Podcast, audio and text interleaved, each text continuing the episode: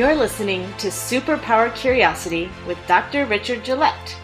And I'm Molly Ruth, producer for the podcast.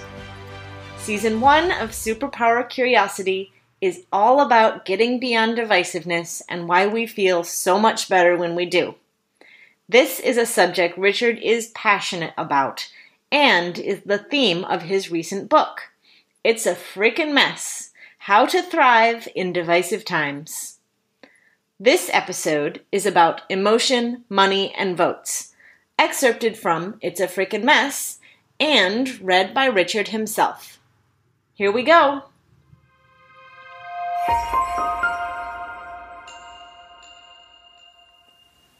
Politicians and the media relentlessly bombard us with invitations into emotion, excitement, foreboding, fear, tension, arousal, anger alarm, longing, curiosity.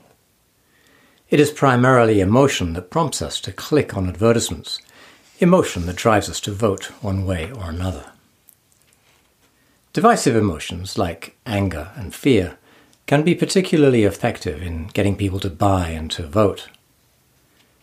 It's not always easy to see this.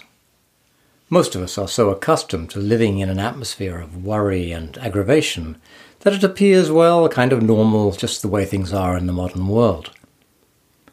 We may not notice when our feelings are exploited for political or commercial ends, and it may be difficult for us to see the cost in terms of our everyday peace of mind. Politicians. Most politicians use divisive tactics at least some of the time to gain votes and cement power. We all know this, but we may not fully realize the extent of the negative effect this can have on us personally. When a politician otherizes his opponents by calling them divisive names that imply bad, selfish, stupid, greedy, inhuman, or evil, this tactic coheres the politician's base through the common emotion of anger or its many aversive expressions, such as indignation, dislike, frustration, contempt, outrage, or hate. Otherization, as anyone who follows politics could observe, can be an enormously effective means of building one's power base. It has been used for millennia to generate support for the ascendancy of one tribe, one political party, or one nation over another. The most famous example from last century was the ability of Adolf Hitler to generate intense otherization by the German people against Jews, Slavs, and anyone who was not Aryan. Aryan was a category of human beings entirely invented by Hitler. This was a vivid demonstration of the destructive effects of otherization, the power of a single leader to disseminate it, and the viral nature of its spread. The fear and anger generated by otherization cements populations into a stance of protection of the gang of us and aggression toward the gang of them. When we think of the us as right and good, and the them as wrong and bad, our minds have been hijacked. The brilliant, multifaceted mind turns into a simple switch that has only two modes of movement on, off. Us, them. Right, wrong. Our capacity for complex thought has been reduced to black and white thinking. We can no longer see the shades of grey because our thoughts have become governed by the simpler needs of the emotional body. As soon as we are angry or fearful, these powerful emotions of self preservation tend to direct the mind into one of two divisive priorities protection of ourselves from the perceived enemy, and attack against that same enemy. The intellect then follows the emotional directive and comes up with any number of reasons to justify the division. Political parties in general tend to encourage we're good, they're bad, black and white thinking. Such thoughts foster outrage, which stamps the black and white beliefs with even greater certainty. I know I'm right. Feelings don't lie. Political leaders regularly use this vicious cycle to hook supporters. Gaining power over one group through demonizing another is effective because of, and this may sound strange, our natural capacity for empathy. On the most basic level, we empathize with others by resonating with their feelings. In this way, emotions spread, whether they are divisive or inclusive. Many politicians learn to use this human capacity for emotional connectedness in a divisive way. That is, they unify one group by attacking a second group. Once a group has been united in anger, so long as the anger remains, each member becomes effectively less intelligent, less discerning, less able to see beyond blame.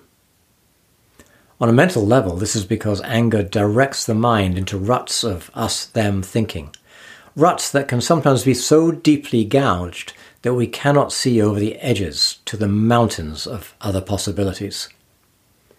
On a physical level, when we are angry, neuronal impulses are actually shut down in our forebrains, the prefrontal cortex, seat of rational thought, leaving our instant action lower brain dominant. The shutting down of the forebrain during fear or anger is well documented. What is scary is that this is not necessarily temporary. When fear and anger become habitual, they actually alter the structure of the brain. This is because brain tissue, like muscle tissue, grows with use and shrinks with disuse.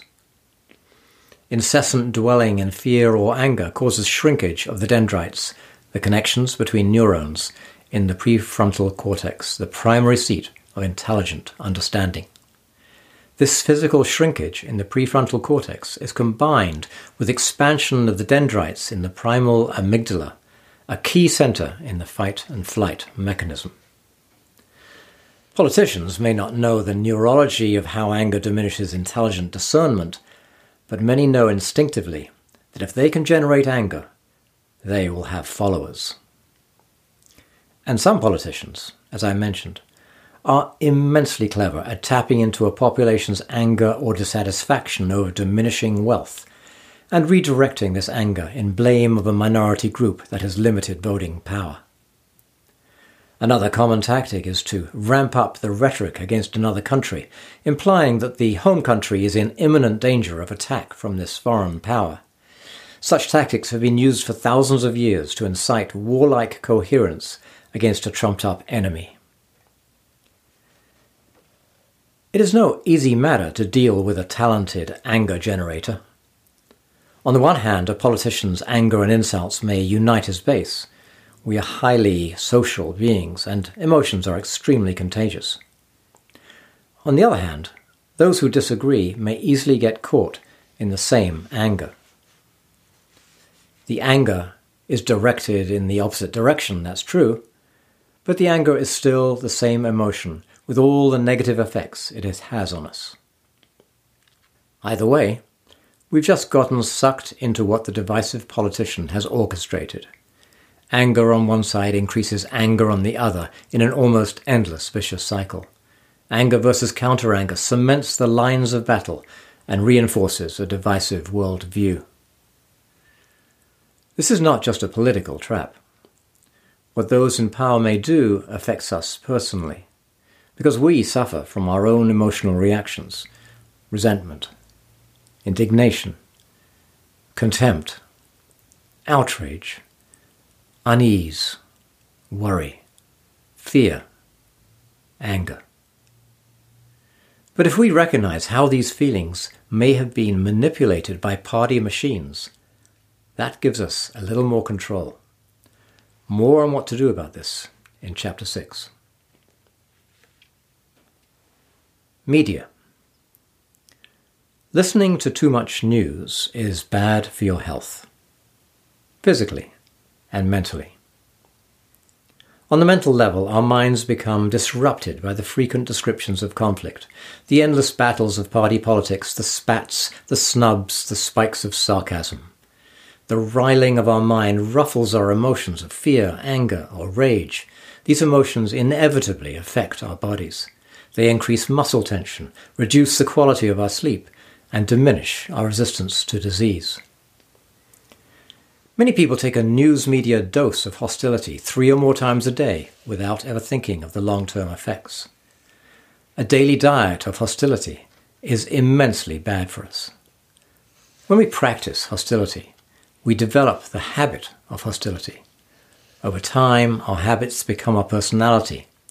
And, beyond this, several medical studies have shown a statistical correlation between the chronic harboring of hostile thoughts and death through disease. In one such study published in the Journal of Psychosomatic Medicine, 255 physicians were psychologically rated for personality traits, including a rating for hostility. A follow up was done with these medical doctors 25 years later. Doctors who had had a hostility score in the upper half of the hostility range at the age of 25 were more than four times more likely to have developed coronary artery disease by the time they were 50 than were their colleagues with lower hostility rankings. The doctors with higher hostility scores were nearly seven times more likely to die from any cause. In another retrospective study on 118 law students, 20% of students who were in the top quarter of hostility scores were dead before they reached 50, as compared to 4% of students in the lowest quarter of hostility scores. How much the news media contribute to the morbidity and mortality from hostility is of course impossible to measure. There is also a lot of variation between news sources in how much they ignite partisan hostility. Nearly all news media, however, are more or less dependent on some drama and outrage for their sales. While drama can be positive or negative, more of it is negative. The media gains readers or viewers by inciting various emotions like anger, fear, surprise, suspense, curiosity, inspiration, excitement. Some media use clickbait traps to incite these same emotions. Clickbait works even when we know we're being played with, when we can clearly see the angler's hook and line clumsily knotted to the bait. Clickbait is not necessarily negative. Some clickbait can lead us to useful information, Outrage clickbait, whether informative or not, is designed to fire our adrenaline response. This can be in the smallest of ways. Here's one that invaded the phones of millions of people who might just once have shown some interest in the quirks of British royalty. Here it is. Kate snubs Meghan Markle? Question mark. The question mark might appeal to your sense of curiosity well, did she or didn't she? Well, the snub invites you into some small amount of mildly entertaining outrage. Click. You read the article. Navigating your little boat of intention past the countless rocks of ads as best you can without inadvertently hitting one, until you finally found out that no, Kate did not snub Meghan Markle, not even a tiny bit. Now you're no longer upset at Kate, you're upset at having been hooked by the clickbait, even though you saw the hook, and having just wasted another 10 minutes of your precious time. And yet, evidence shows we fall for these kinds of baits over and over again, even after repeated disappointments. The more adrenaline an article can force you to secrete, the more likely you are to read on, the more likely you are to remember the article and post it, and the more likely that you and the others you posted it to will respond to the advertisements. The more adrenaline a show can make you secrete, the more likely you are to watch it and to recommend it to others, thereby contributing to audience numbers and advertising revenue. When the adrenaline raising techniques are used on political issues that are already inflammatory, it is easy to hook an audience into angrifying divisions. Some media are unashamedly partisan and deliberately foster hostility against the other side. They choose presenters or hosts who are skilled at riling emotions against the enemy. Some of these hosts are overtly angry. Their hostility is contagious and often spiked with ridicule. Other hosts use more satire and sarcasm. They get their audiences laughing at the enemy. All this has entertainment value.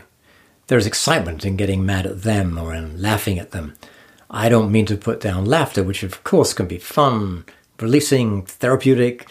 It's just that when our laughter contains derision, there is an edge of anger that riles both us and them. Partisan performances by TV hosts, otherizing news articles, and angry politicians create alarm in our mental and physical systems.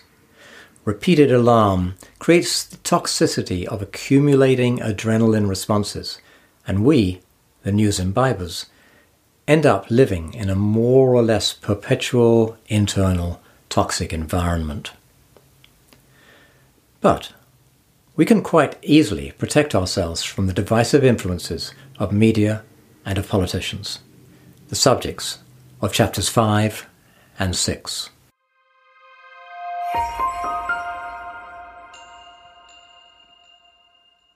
Thanks so much for listening to Superpower Curiosity with Dr. Richard Gillett. We want to hear what you think about the show, and we're also putting together listener questions for upcoming episodes. So if you have a question or comment for Richard, you can send an email or voice memo to superpowercuriosity at gmail.com. If you're liking what you're hearing, please take a moment to leave a review and or tell a friend about the podcast. It really helps. Episode 4 is scheduled to come out in 2 weeks, so subscribe now so you don't miss Richard's take on how divisive emotions can save or ruin your life. Till next time, stay curious.